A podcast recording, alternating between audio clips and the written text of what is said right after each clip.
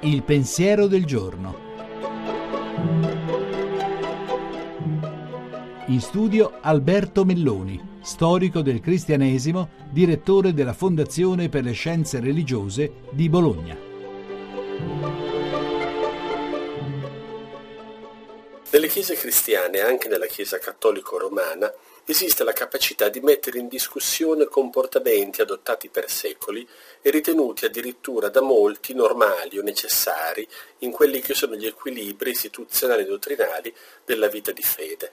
E questa capacità di riforma, di mettere in discussione le consuetudini in nome di una maggiore fedeltà al Vangelo, che ha reso il cattolicesimo romano e le chiese cristiane capaci di grandi cambiamenti Basta guardare a quello che è accaduto fra la Chiesa di Roma e l'ebraismo. Dopo secoli nei quali le autorità e i fedeli avevano imparato e insegnato il disprezzo per i figli di Israele, col Concilio Vaticano II hanno radicalmente mutato questo atteggiamento e sono stati capaci di esprimere un rispetto e una fedeltà per la prima alleanza di cui ancora oggi non vediamo tutte le conseguenze e tutte le potenzialità teologiche che vi si possono esprimere. Quello che vediamo è che nelle chiese, nella Chiesa cattolica pure, esiste questa grande forza della riforma e che questa non smette mai di sorprendere chi la vede all'opera.